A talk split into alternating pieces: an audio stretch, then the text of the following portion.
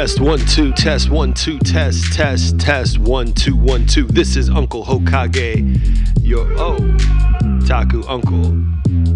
Welcome to the podcast. Hope everybody is having a great afternoon, um, or whenever it is you should listening to this particular podcast. Uh, this is Uncle Hokage's anime podcast, and this is episode twenty-two, which is part three of the Hunter Hunter rundown, the Hunter Hunter wonder, the Hunter Hunter extravagance. Um, as I've stated previously on the previous parts and on other episodes, Hunter Hunter is my absolute favorite manga of all time. I've reread it so many times. I have uh, volumes one through, I think, 10 Japanese versions um, in addition to whichever uh, ones that I happen to have or still maintain. Uh, but it is one that I feel is it's the epitome of storytelling. Togashi, I feel, is a brilliant individual, uh, specifically for the way that he crafts the tales, the way that he deals with characters, and the way that he inserts a little bit of humanity into the fantastical, more so than a lot of other mangakas can do. So every uh, body remembers in the early to mid 2000s the shonen jump 3 the big 3 there's Naruto One Piece Bleach. Naruto One Piece Bleach each of them coming to the forefront from time to time. But I say that the fourth great dark horse the one that stands off to the side like Poseidon is Hunter Hunter. And Hunter Hunter is my personal favorite of all four. Um, I've seen all of Naruto, uh, of course. I've read all of Bleach. I didn't watch all of it. Uh, Bleach had its moment. Naruto had several moments. One Piece is having its moment right now. If you're up to date on the current arc, I'm not going to say more than that, but oh, it is great. Um, and then beyond that, we have Hunter Hunter.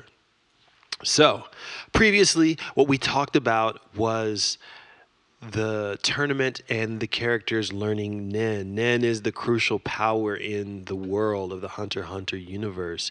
It is that other power that allows people to uh, get more powerful beyond just being strong. And it is that uh, little bit that lets the series become a little bit more fantastical, a little bit more magical, all fed through the lens of Nen powers. And what I love so much about Nin powers is how logical it is.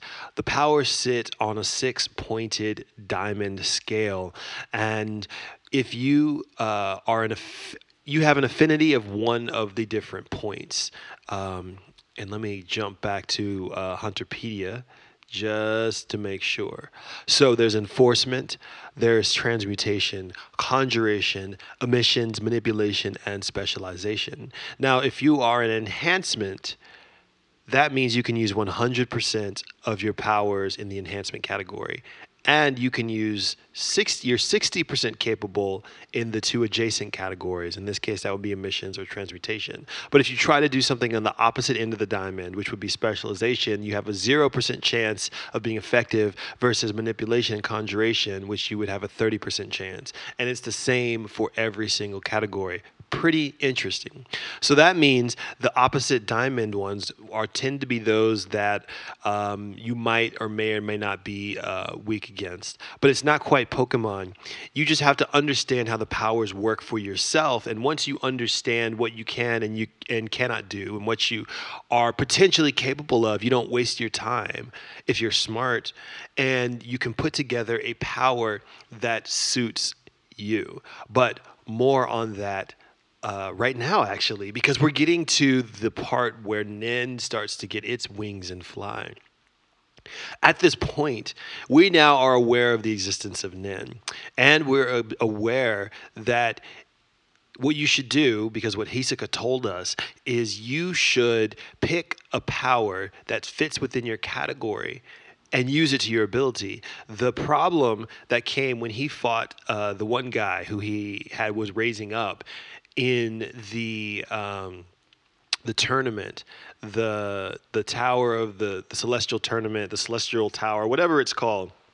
that person was using a nin category that was like he only had a 30% affinity for which i believe was conjuration.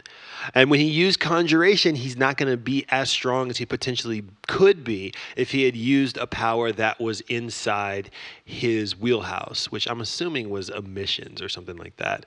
Or maybe maybe he was an, uh, an enforcer. So it's like you can use powers in other categories. You're just not going to be as capable in those categories. And some you're going to be so impossibly incapable that there's no point. Um, Whereas Hisoka's transformation, and so he made a bungee gum, which he turns his aura into something else. And that's it. So that could be good, that could be bad, but he uses his mind beyond that to put it to good use. If he can make it so thin you can't see it, if he can make it invisible, if he can make it stretch, if he can make it shrink, if he can make it change textures, that opens up a whole caveat of things he can do, of um, ideas of deception. And it explains all the mystical stuff that he was doing during the Hunter exam when he was able to throw playing cards and stab uh, the fake examiner. It's because he used his bungee gum aura to send them cards flying straight. And when he was able to make a person's arms uh, disappear, or I guess in the updated version, to seal him halfway in between this cave, it's because he used his aura to uh, bungee stick him there. And that things start to make sense of the secret behind his mysticism. He's just a highly capable individual. Okay. So now the the story pulls back a little bit and it starts to focus on Kurapika. It opens up with him walking towards this mansion and him uh, trying to see and understand where his job is. So, because Kurapika is looking for the Phantom Troop, which we've learned that Hisoka has infiltrated to some degree, he decides to uh, go and get a job with um, the underground world. That's mob, boff- mob bosses, uh, mafias, hitmen, stuff like that. And he walks into this mansion. And when he enters, he enters in a room with five other people five or six other people, and they're all sitting around waiting to be interviewed. Um, and what we notice for the first time is is uh, Kurapika has chains uh, around his fingers on one of his hands. That's not something he had before, but he moves forward. When they all arrived, all five of them, the screen to a giant TV comes on, and the screen says, Welcome candidates for this job. If you are uh, going to be this job, then I trust that you have brought the necessary uh, requirements and what was needed. And it's a man talking via video cam. So everybody's pulling out all these weird objects like um, hair from a mummy, um, diseased skin from um, some corpse uh, and so forth and so on. All these weird body part type things that we kind of get a sense of what they are dealing with. There's a lot of underground trading, trading of things that most people wouldn't really want for any reason. Um, even Kurapika has his, uh, which is ironic considering why he's there. He is there because he's trying to get back the stolen eyes of his clan, but uh, he still is participating so that he can get this job. He goes in, and they says, "Good, thank you for uh, making your way here, and those of you who could survive." Will be hired, and then the screen cuts off. And as the screen cuts off, all of a sudden, ninjas roam into the room with guns and they start firing, and everybody scrambles. Um, as people scramble, they split off and they're having to fight these uh, all these ninjas. Uh, this is the first time that we see Kurapika's power. He pulls out an extended chain and he whips it around, catching the bullets in the links individually. And then he jumps up onto the chandelier. Other people are down below fighting. One person punches one of the creatures, and then he kind of goes, huh? And then somebody else is is fighting, and then Kurapika looks around, looks around, realizes something, hops down, and puts a knife to this one guy's neck, and he says, "All of these ninjas." They're yours. Make them disappear, or the, or, or you die. The man says, What are you talking about? And Kurapika says, When I stood on the chandelier, they just attacked me wildly. They didn't even try to get at me. And I noticed that everyone is being attacked except for you, but you staying in the middle as if to appear like you're dodging them too. But from an up high view, I can tell that you are not being attacked either. So you're probably conjured creatures, and you can give a few simple instructions too. but when you give those instructions to them, you can't give them anything too complex because that would cost too much. It would be too difficult to control. And so he says, okay, you caught me. Good job. Now, the next part of the test is for you guys to figure out how to get out of this uh, of this place. I just did my part to attack, and I'm going to sit here and just kind of hang out. And so then one of the people, I think it might have been him or Kurapika, stated there is actually another mole in our group as well. And we need to find out who it is. Who can do it? So people were like, hmm, I don't know. How are we going to do it? And Kurapika has another answer again. He pulls out his chain and he says, This is called a dowsing chain and it's a long chain with a metal ball at the bottom. And he says, I'm going to pull it towards everybody and ask you a simple question. So he pulls it to the first person Are you the mole? No. He goes to the next person Are you the mole? No.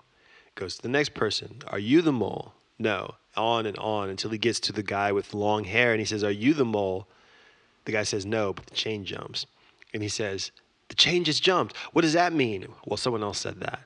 And he said, It's just some stupid chain. And Kurapika says, No, it's the dowsing chain. You are the mole. It moved. And uh, the guy said, Man, how are you going to believe this chain? But Melody, another character, the small, uh, kind of balding, schlubby character with buck teeth, uh, she says, No, your heart skipped a beat when he asked you, like it was hectic. I can tell because her power is all music based and she has incredibly perceptive hearing so she can hear the erratic nature of people's heartbeats and she can tell when they're lying. And then one more guy comes up and he said there's only one way to find out. He said my power is called haiku anything i write comes into an existence and so he pulls out these scraps of paper and he writes it into um, a haiku and first haiku says, Anything I touch, I burn. He crumples it. Anything I punch, I burn, will burn. He crumples it and he punches a chair, and the chair immediate, immediately lights on fire. He says, My power is called haiku, and now we're going to test it out for real. He says, Anybody who doesn't answer my question honestly will burn and other lies and other words, liars burn in hell. So he goes to everybody like Kurapika did. He said, Are you the mole? Are you the mole? Are you the mole? And then when he gets to the long haired guy, he says, Are you the mole? There's a beat. And then the man says, Fine, yes, you caught me. I am the mole.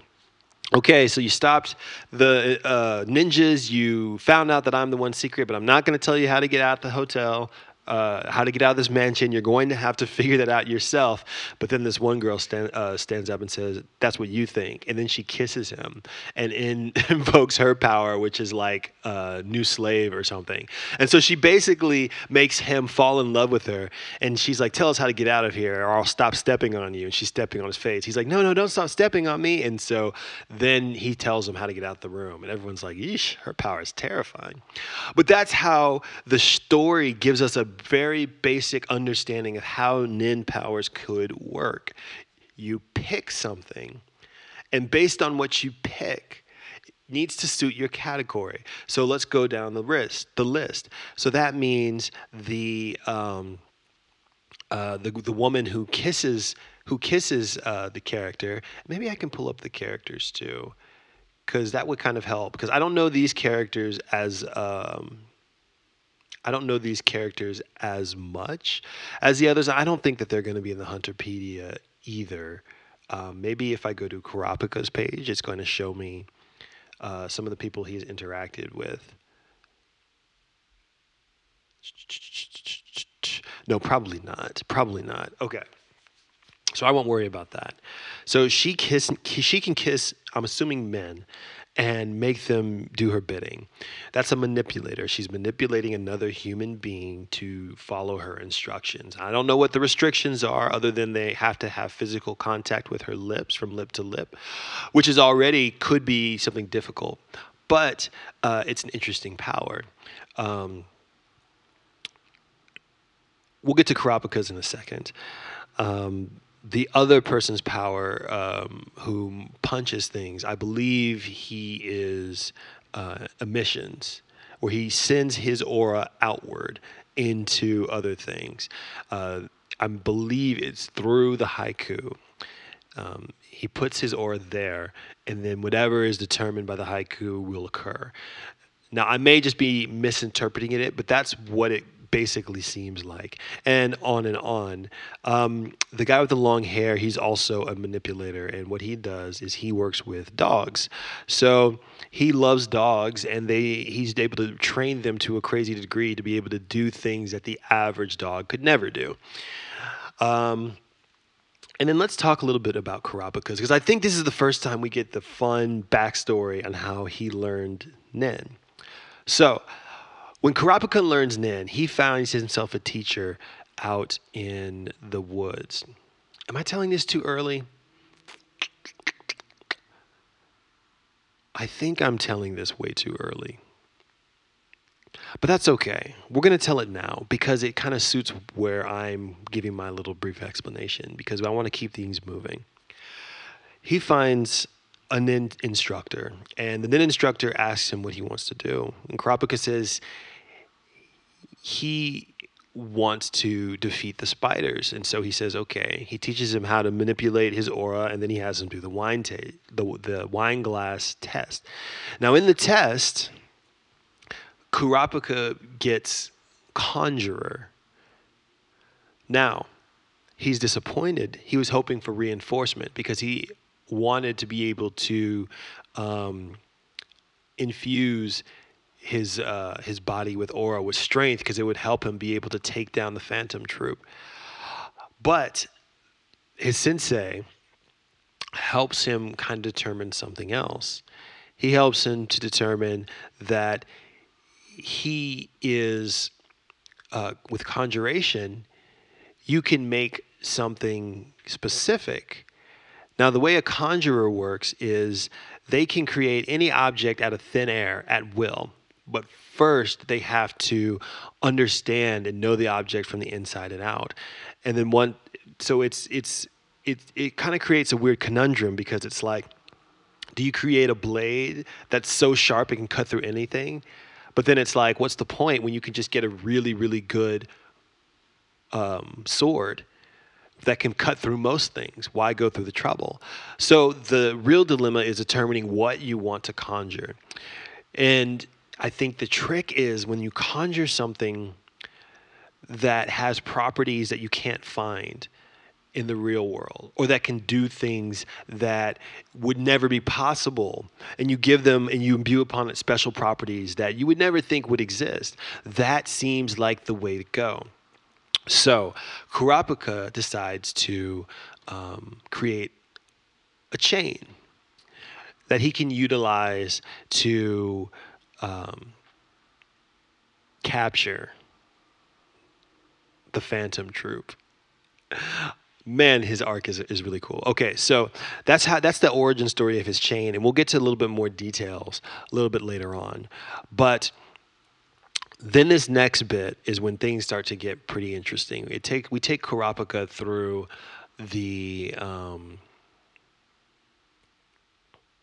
we take Kurapika through the whole situation where um, he is trying to uh, getting good with the family.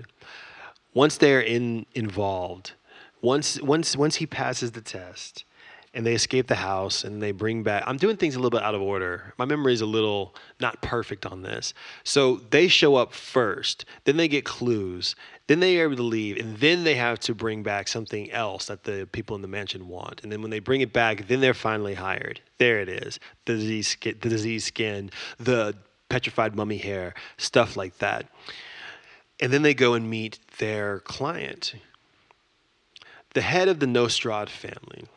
Now, the Nostrad family is one of the big elite mafia families, and everybody is after the the daughter. The reason is that the Nostrad family's daughter has a latent nin power that allows her to predict the future in uh, couplets.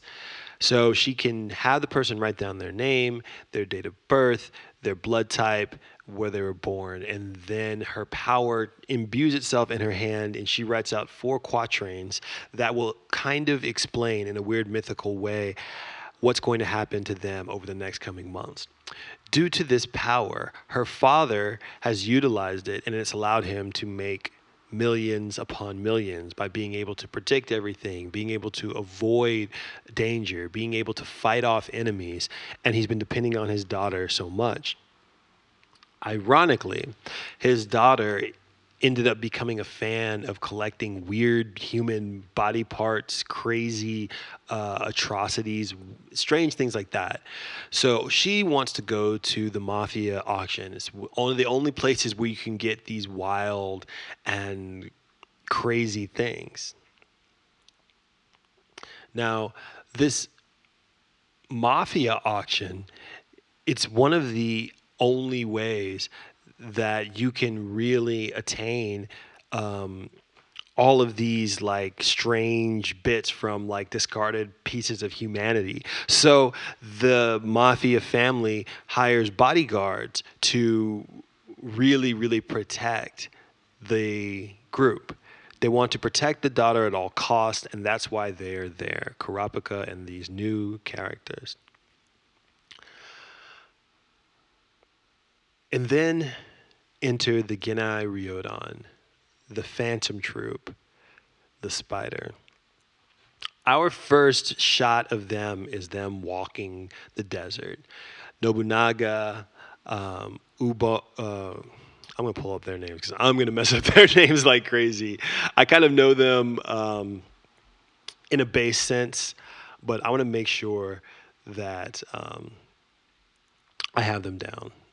So it shows them all walking to this area of the city. Uh, Nobunaga, Feitan, Franklin, and Uvo, Uvojin.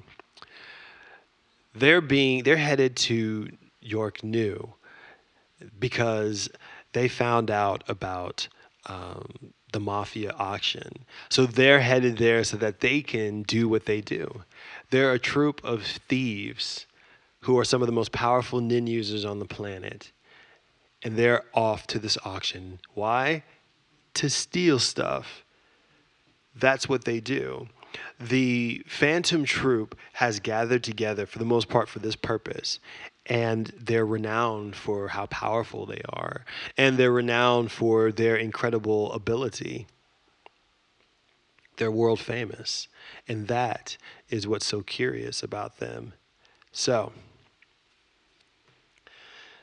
they appear out of nowhere and we start to follow what they want to do a little bit too. And when they finally meet, they meet in these abandoned buildings off to the side of the city. There's like a little bitty alcove, not a bitty, there's a massive alcove of just abandoned buildings. And they choose one room inside one of the buildings as a headquarters so they can sit and discuss and all the Phantom Troop members are there for the first time, probably in a while, because they don't always hang out together. So this is all the troop members, including Hisoka. They discover that there is the mafia auction coming soon. So they are going to go in and they are going to uh, kind of do what they want. Now, at the same time, on the opposite end, Kurapika is protecting the, uh, he's being the bodyguard for the princess as well. So, this is where things really start to get fun. And this is leading up to the moment where I 100 and just like 30% fell in love with Hunter Hunter as a manga, with the idea of Nen, with the way it's implemented, with how clever and smart all of the characters ended up being. The reason that Kurapika became so admirable for me, right there in the first mansion scene, is because the way that he figured things out he hopped up on the chandelier. He used his brain, and his powers were just a way for him to channel that intelligence into a physical arena. That's what I love about Hunter Hunter is that it's you have to use your brain first in order to succeed in this endeavor. Um, so fast forward a little bit because I don't want to get too sidetracked, but the the spiders are after the items for the auction. So when the mafia people come through, they rob them. And as they're robbing them, alert goes out to all the mafia members saying the spider or someone has stolen from the auction. What are we going to do? We have to take them down. They, how dare you uh, fight from us? How dare you try to steal from us? They don't know who they're stealing from. And so the the spiders just driving away because they stole from one of the vans and they are taking these items back. But the mafia sends their own nin users after the spiders. And this is where we have a very high level nin battle. Um, I'm going to see if I can find. Here it is. Here it is. So the mafia's people are called the Shadow Beast in the 1999 version. And they all have these very weird, very strange Nen powers. One of them, he has uh, teeth that can bite through anything. One of them is a slug or a bug man where he keeps like leeches inside of his body that he can spit out into people's open wounds. One of them can wrap anything in the world in a, a cloth, and it will sh- get in the cloth and sh- shrink down to something that you can put in your pocket.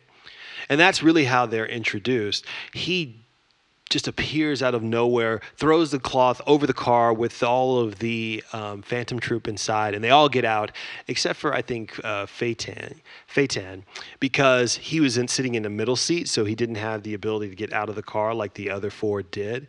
And they decide they're going to take out the Genei Ryodan right here and right now, but there's no guarantee that they can.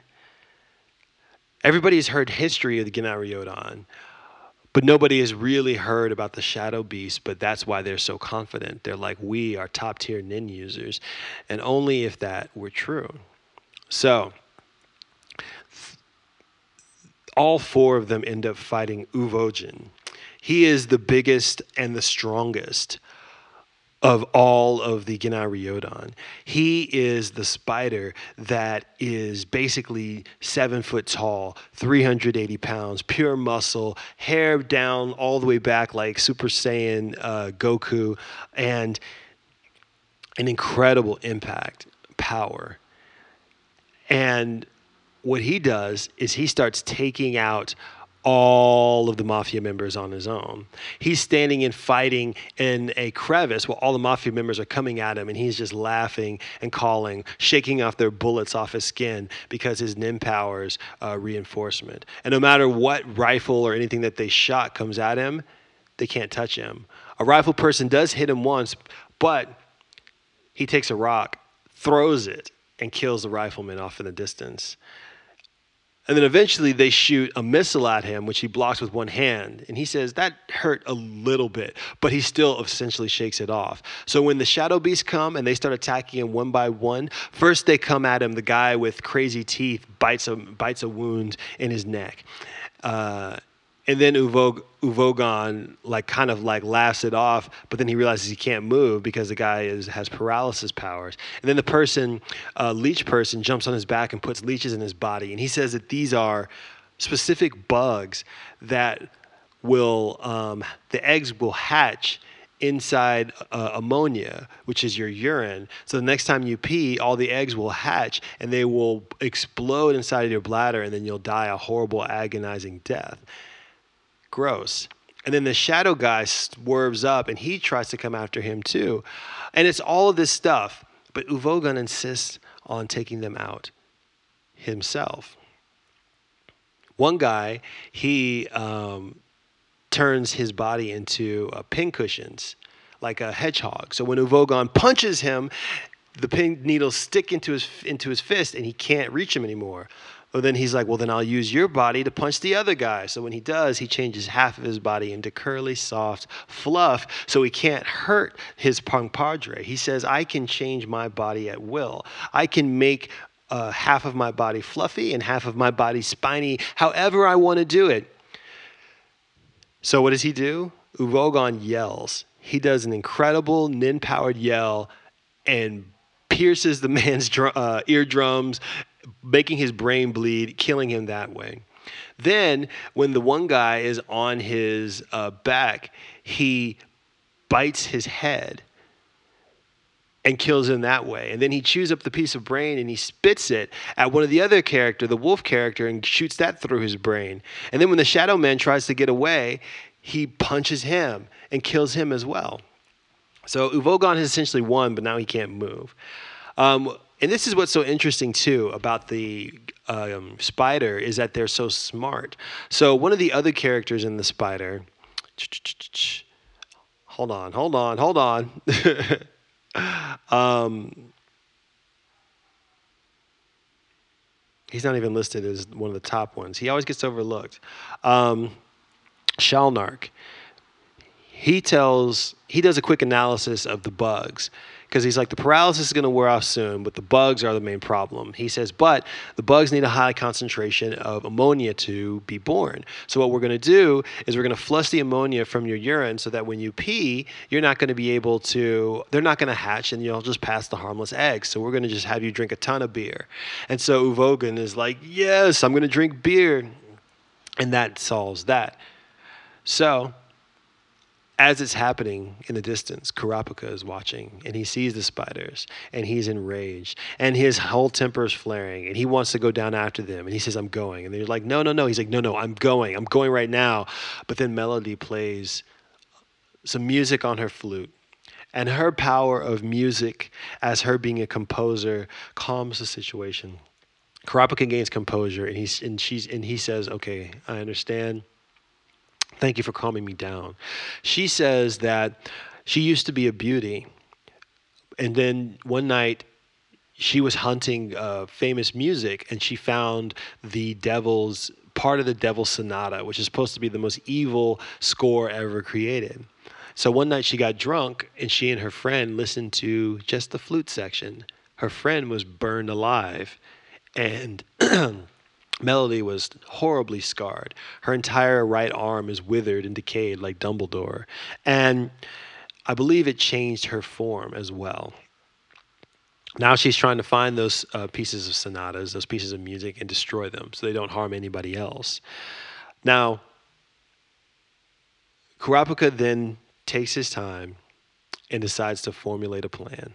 So he waits, he bides his time, he sneaks in, waits until Uvogin is in some sort of empty room drinking beer,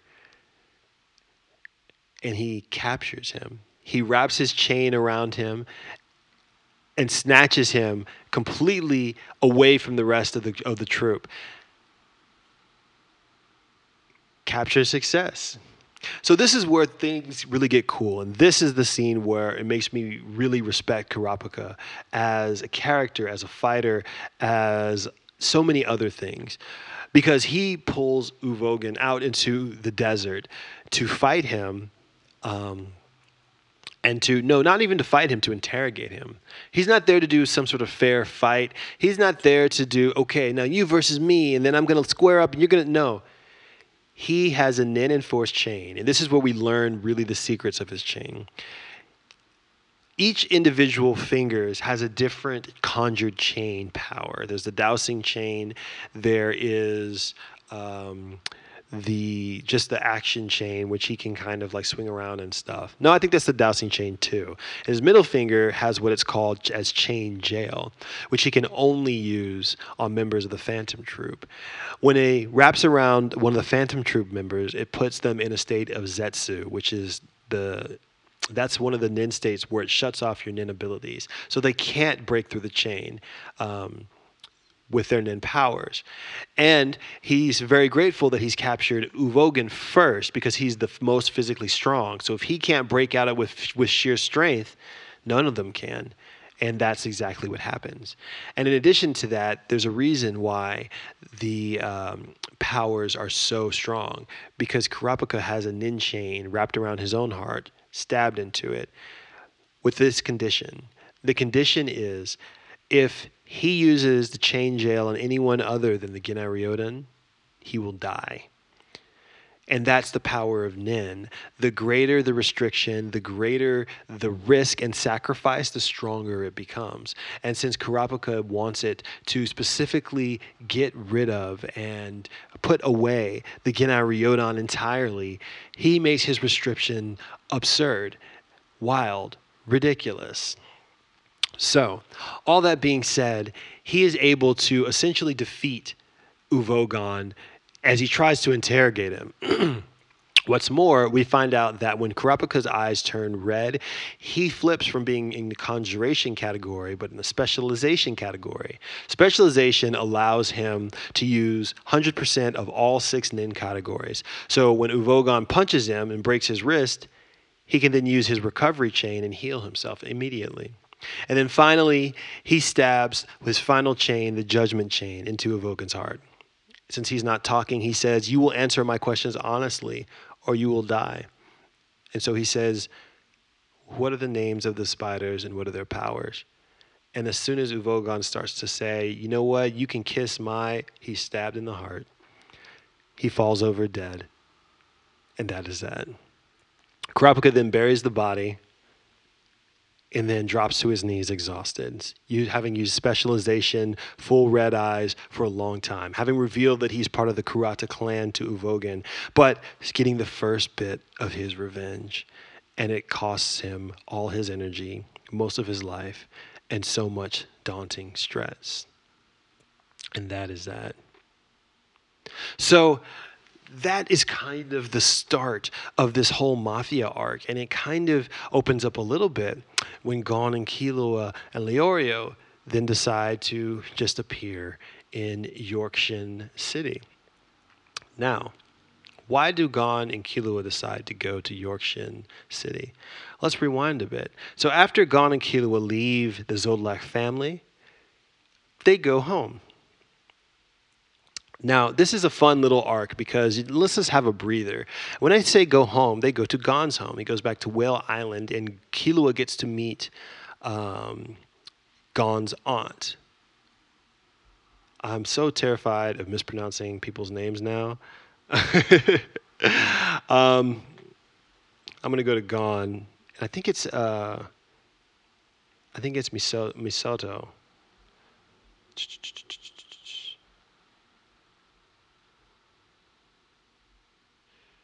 And this is so funny because um, there it is, Mito. Mito is Gon's aunt. It's funny because there's so many names and so many shows, but I kind of always have to do it for myself and figure all this stuff out, but that's okay.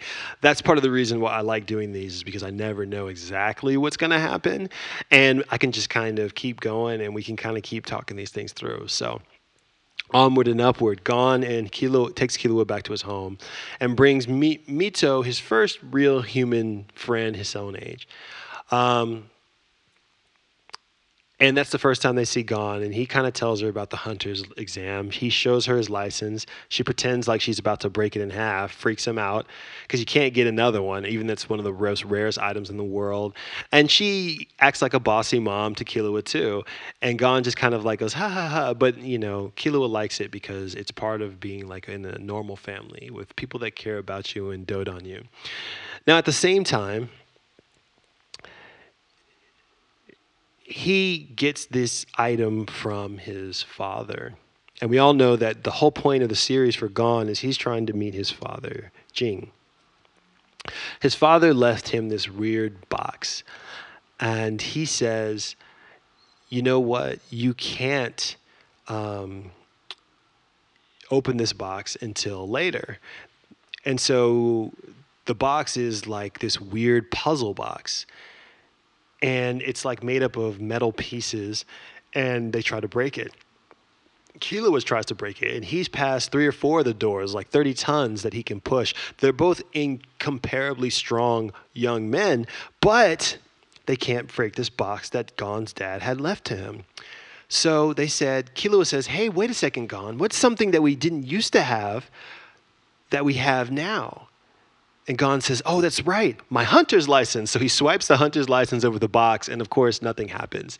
And Killua smacks him in the head. He says, No, not your license, Nin. So Gon says, Oh. So he puts his hands on both sides of the box and he casts his aura, and the box pieces come apart and it pops open, revealing a few things a ring and a memory card. Gon looks at the ring, slips it on. He says, Huh, this ring is weird. And then he's like, and I don't know what this card is. And Killua was like, What do you mean? You never played Joy Station? And Gon's like, Joy Station? What's Joy Station? Well, Joy Station is this world's PlayStation, and I mean PlayStation 1. Hence, another reason why I love this show. So, Killua explains that what Gon is holding is a memory card, and that belongs to some game. And beneath, below that is a cassette tape. So, what do they do? They pull out an old boombox and they decide to listen to the cassette tape. So Gon puts the tape in, and immediately he hears his father's voice for the first time. So he says, to paraphrase, that Gon, this is me, your father, Jing. And I know that you're wanting to find me, but I don't want you to find me. I'm going to run from you, Gon. I'm going to be the hardest person you've ever tried to find. But I want you to come after me. And there's clues are left for you in this box. And so if you can find me using these clues, you deserve to find me. And I'll talk to you about whatever the case may be.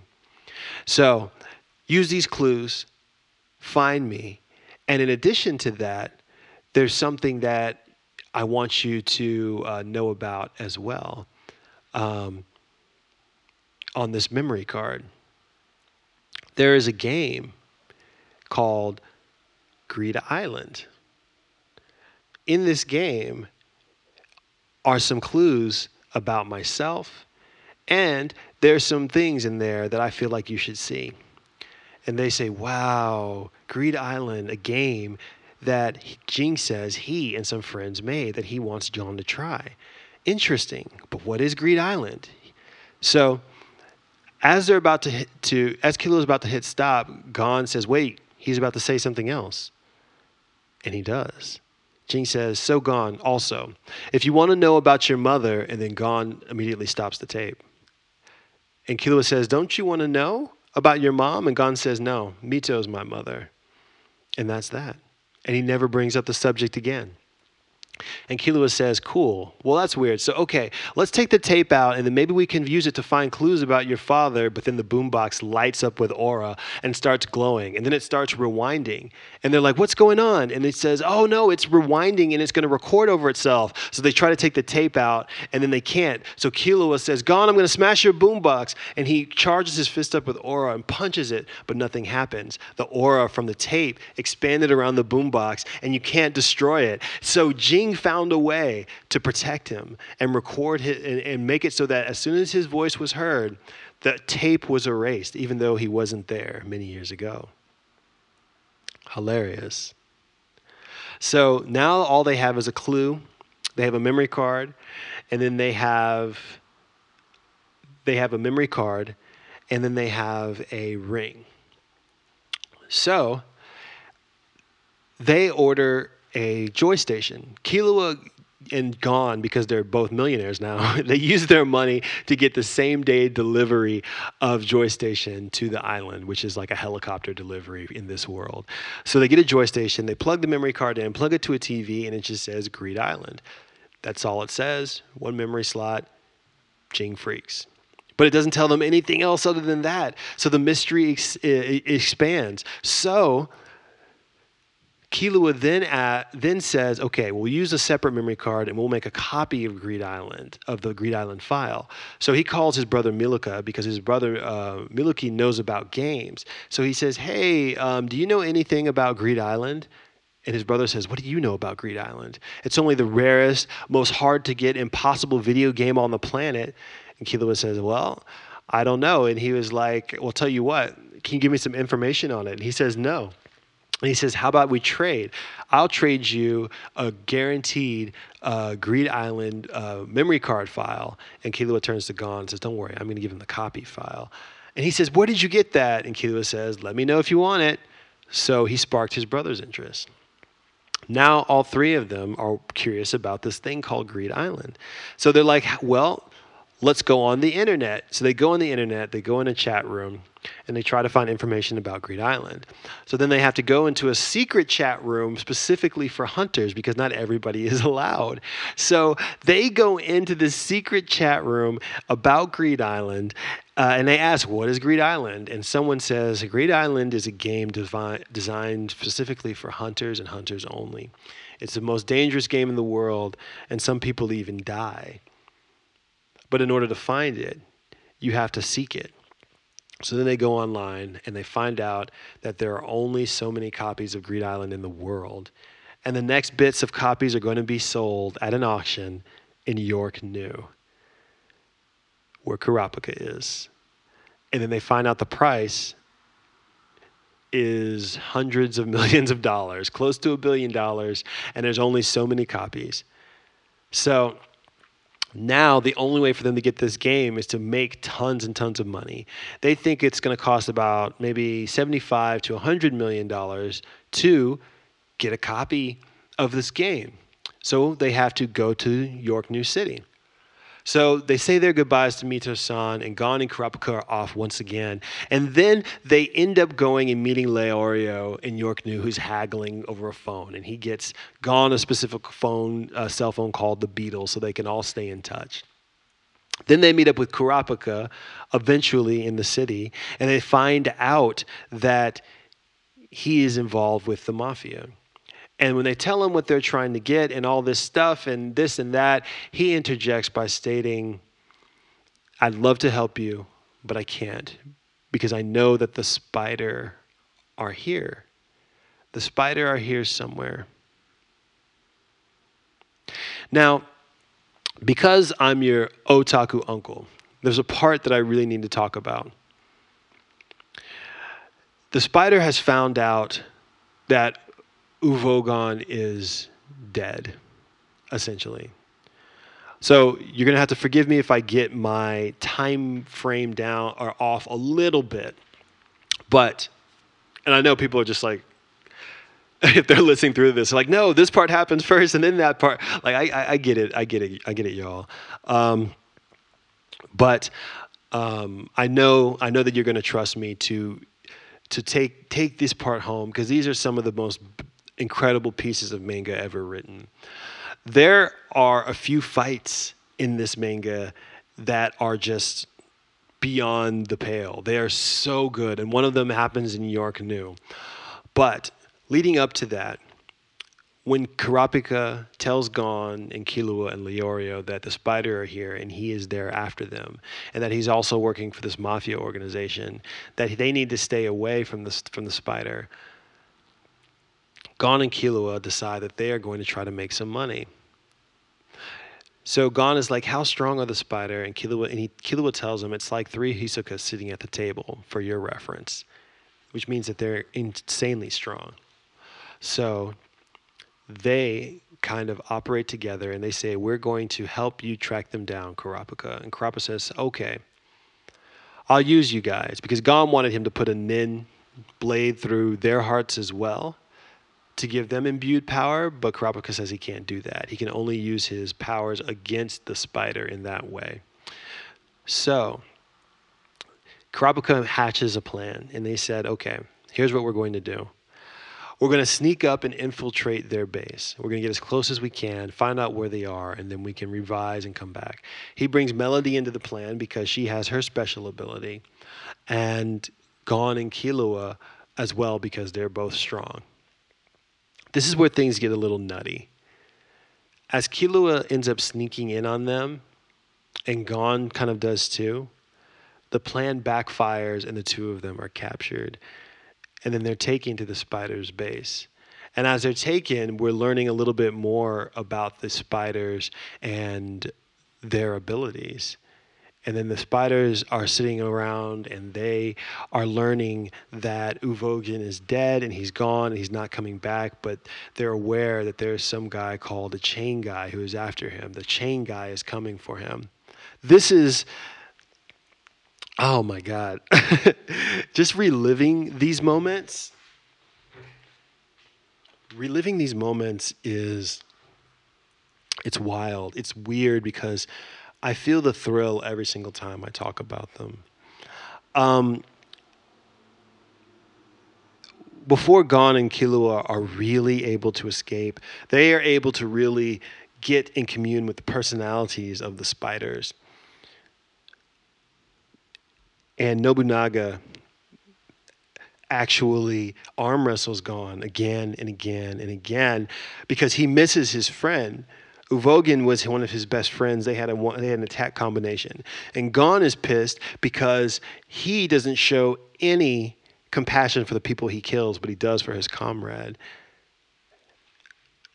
And Kurapika, they're like, "Why are you after us?" Right? Well, Killua says, "Oh, we were uh, we're after you for there's a ransom on your head because you guys stole from the mafia." Well, because of the ransom, uh, the, the ransom was canceled, and Kurapika pretended like they didn't know, so they wouldn't really come after them. But it's a very dangerous game. Hisoka is in there as well, and Gon basically and Killua and, and Hisoka are looking away from each other, saying, "Pretend you don't know each other." But then Gon goes, "There he is," and they're like, "What? Like you moron!" It's it's a whole convoluted mess, basically. The spiders have captured our two main characters, and because I'm trying to get to this fight, I'm not going to give too many of the details because you guys were aware with uh, with with kind of what happens in this scene um, in riding with your otaku uncle. But what's important is that Gon and Killua managed to escape because Nobunaga wants them to join the spiders. And so they set him to watch Gon and Killua on their own. So to kind of give you a little bit more context, Gon has hawked his hunter's license with a to, with a person that they found who can actually raise money. And this person is helping them earn money within the auction house by putting their money in the auction house and he promises a return. Now, this person taught him some skills which allowed Gon and Killua to escape. But it's constant danger, it's constant threat, it's constant just innovation on the spot. And it's one of those things that makes the show so brilliant. So I want to really talk about this fight scene because when Kuroro Lucifer, who's the head of the spiders, finds out that Uvogin is dead, he lets the spiders unleash on the entirety of the mafia. They are allowed to cause chaos. They are allowed to cause damage. And the mafia is waiting for them to come. So they hire their own bodyguards. And each of the family brings people in to combat and hunt them down. Kurapika ends up being one of the bodyguards for the Nostrad family that's sent to hunt down the spider. And then when all the bodyguards arrive, Silva and Zenos from Killua's family show up. And they were hired by the mafia to kill the spider. So when they say we're sitting around making code names and all the other bodyguards are like, we need a plan of attack, they're like, what's your code names? I'm going to be red and he's going to be blue and we're going to be purple. And he's like, Silva, Zenos. You guys are being childish. He says, we're assassins and we don't go around making code names and slowing people down. We're going to do things our own way. Do not get in our way. And Kurapika agrees with them, and he notices that they're Killua family, so he doesn't say anything. But he says, Here, take this. It's our card. They're assassins, remember, but he still hands him a card. He's like, You may want someone killed in the future. We'll give you a 20% discount. They're freaked out. But the famous Zoldyck family is incredibly strong. So this is our chance, our first chance to see Nin abilities to the highest degree. Okay, everybody, let's talk about this fight. As everybody else is trying to hunt down the Genei Ryodan. They're taking out all the mafia members. They're taking out all the bodyguards.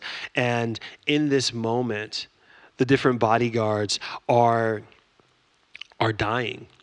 The most da- one of the most dangerous bodyguards is able to track down Kuro Lucifer because he knocks out the Nostrad family daughter secretly and then goes to meet with her. Now, what he does is he lets the daughter read his fortune but what he's really doing is he's using that to steal her ability because he has a, a Kuro Lucifer, the head of the spiders, ha, is a Nin specialist. What he does, the specialization category, is he can steal people's abilities and put them in a book. When he has the book open and flips to a page, he can utilize any ability inside the book.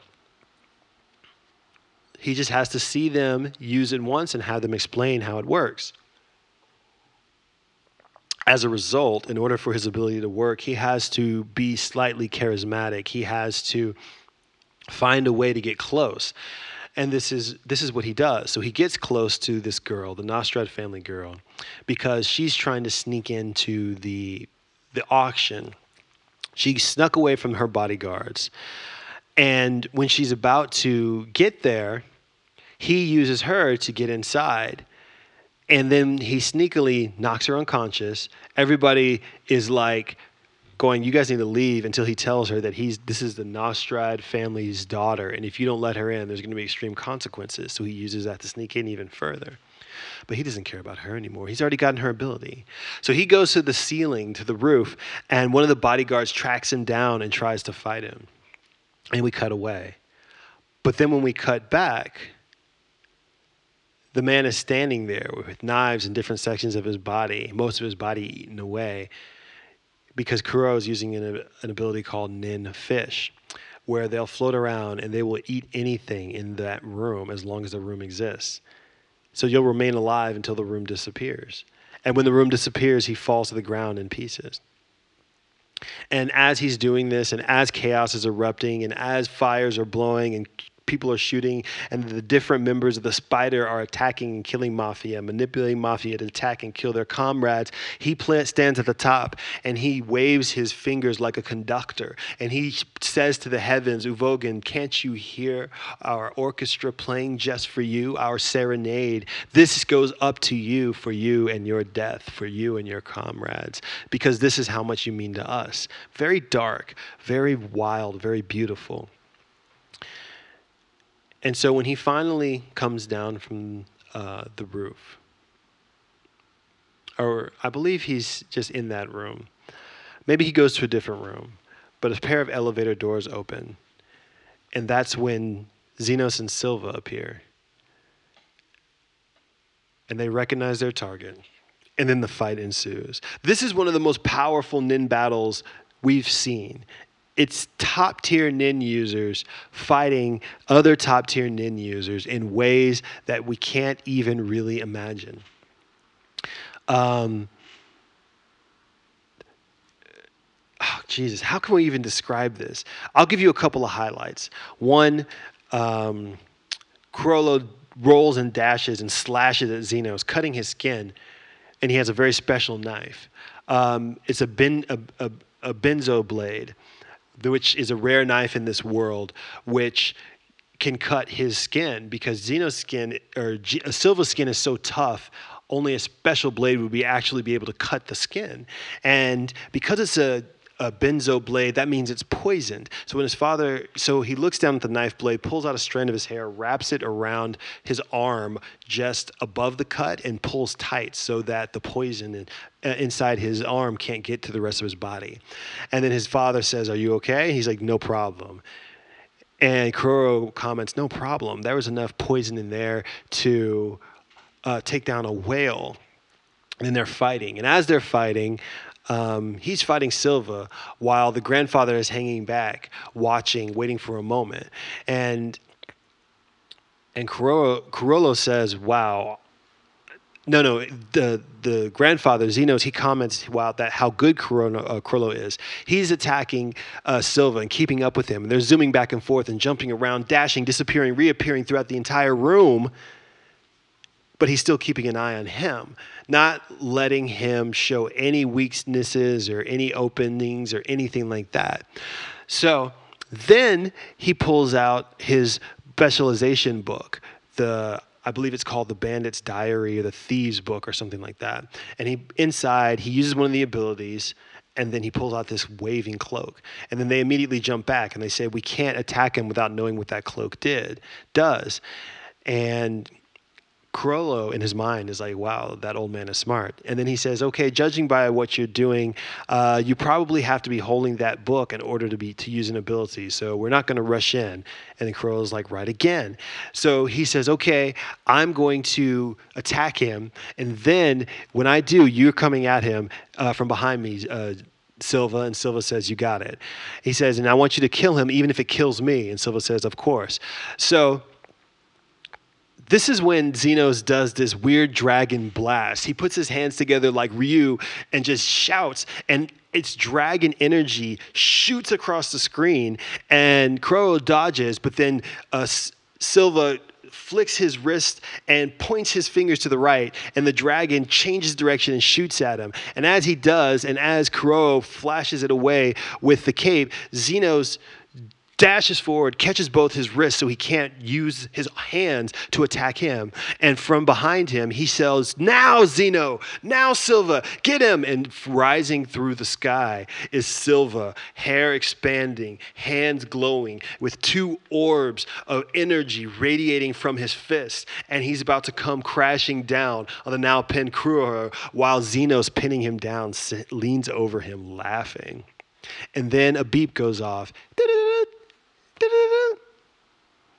And then the camera cuts away and there's a crash.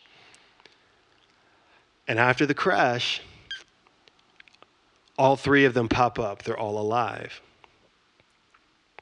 And then Kurolo says, Hey, you could have killed me. Why didn't you? And Zenos explains. He says that noise was the noise that one of us completed a contract. So when we went to check it, it turns out that the people that hired us are now dead, so they can't pay us our money. And Crow says, Well, I mean, are you sure you don't want to kill me? You won't get another chance. And they said, Please, we don't do this for fun. We do this to get paid. Uh, if you ever want to hire us, let us know.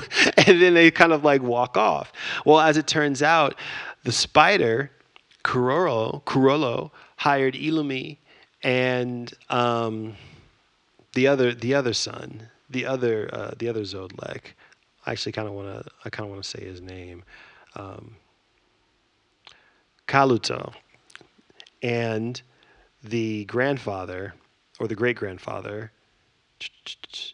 Maha, who you never hear his name, to take out the mafia heads. And so they completed their mission by killing the heads of the mafia. Boom. So now there's no one to pay them for taking out the spider, so they have no reason to kill him. So Zenos and Silva leave, and that is that.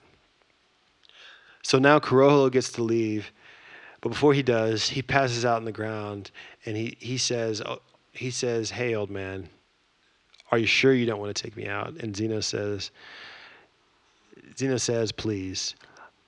Don't flatter yourself. I could take you out myself. But that's only if you continue to hold back. If you're actually coming to kill us, I don't know. It'd be tough. And Cruella says, Ah, you found out.